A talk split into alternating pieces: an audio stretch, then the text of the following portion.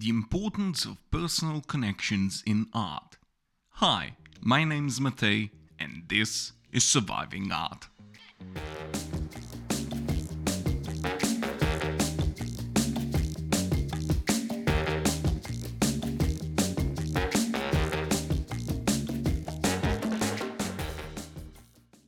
We are living on the web now. We talk through texts, we speak to each other via phone, and we follow our friends and enemies on Instagram, so we know what holiday locations to pick next. The state of the contemporary man and woman is always connected, always plugged in into the ether that is the collective consciousness of man. But while online open calls and other mediums for finding exhibitions have seen an enormous boom in the past years, many of us might also know that having an exhibition a month in a foreign country may sound nice, but doesn't actually do as much as one would expect. What I mean by this is that it's easier than ever to get an exhibition as an artist. This is a fact. Anyone who can't get even a small group show somewhere in their country or even abroad will be in for a surprise when our steady growing economy starts to falter and even more small gallery spaces close shop. By the way, a lot of them are, but more on this on another time. Today's point though isn't about how to get your online open call application accepted, but the truth.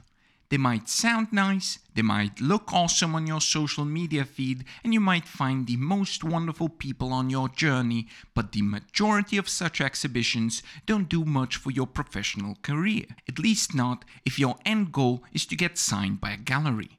While the do-it-yourself approach to exhibitions is amazing, artist-led spaces are awesome spots to meet new people and to get your art out there, most such places are never visited by gallerists of the medium to large caliber gallery. Even the smaller ones I know rarely go to such spots, but it may differ where you live. And yes, I do believe sometimes it has to do with the fact that many a gallerist is inclined to believe such spots where the experimental side of contemporary art is produced and exhibited are beneath them. But more likely, they just don't have the time to go to every spot in town. To be fair, many are great and grounded people that will talk to you even if you are nobody. But the biggest tip I find might help you out a lot. It did help me immensely, is to decide what path you're going to take and hold the rudder steady. If you're aiming for galleries, especially the tough and rocky road leading up to the secondary market with agents and Kenzo ties galore, you might want to really get connected with the folks that are the gatekeepers of that world.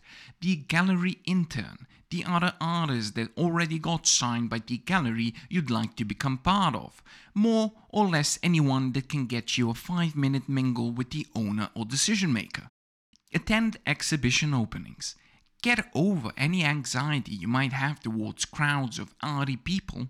Never forget, most of them are probably as anxious as you and nobody wants to be the icebreaker anyway. And don't just go out and stand there. I'm immensely awkward when talking to new people too, but I know they're forgiving if you engage in an interesting conversation or compliment their attire. And many of us also forget a lot that happened at the opening, free drinks and all, so blunder away. Hint, worst case, you have the I am an artist card to play, works exceptionally well when paired with the words subversive or juxtapose, but you may have to be holding something alcoholic in your hand, preferably a nice glass of free wine. Give it a try. Thanks for listening. See you next time on Surviving Art.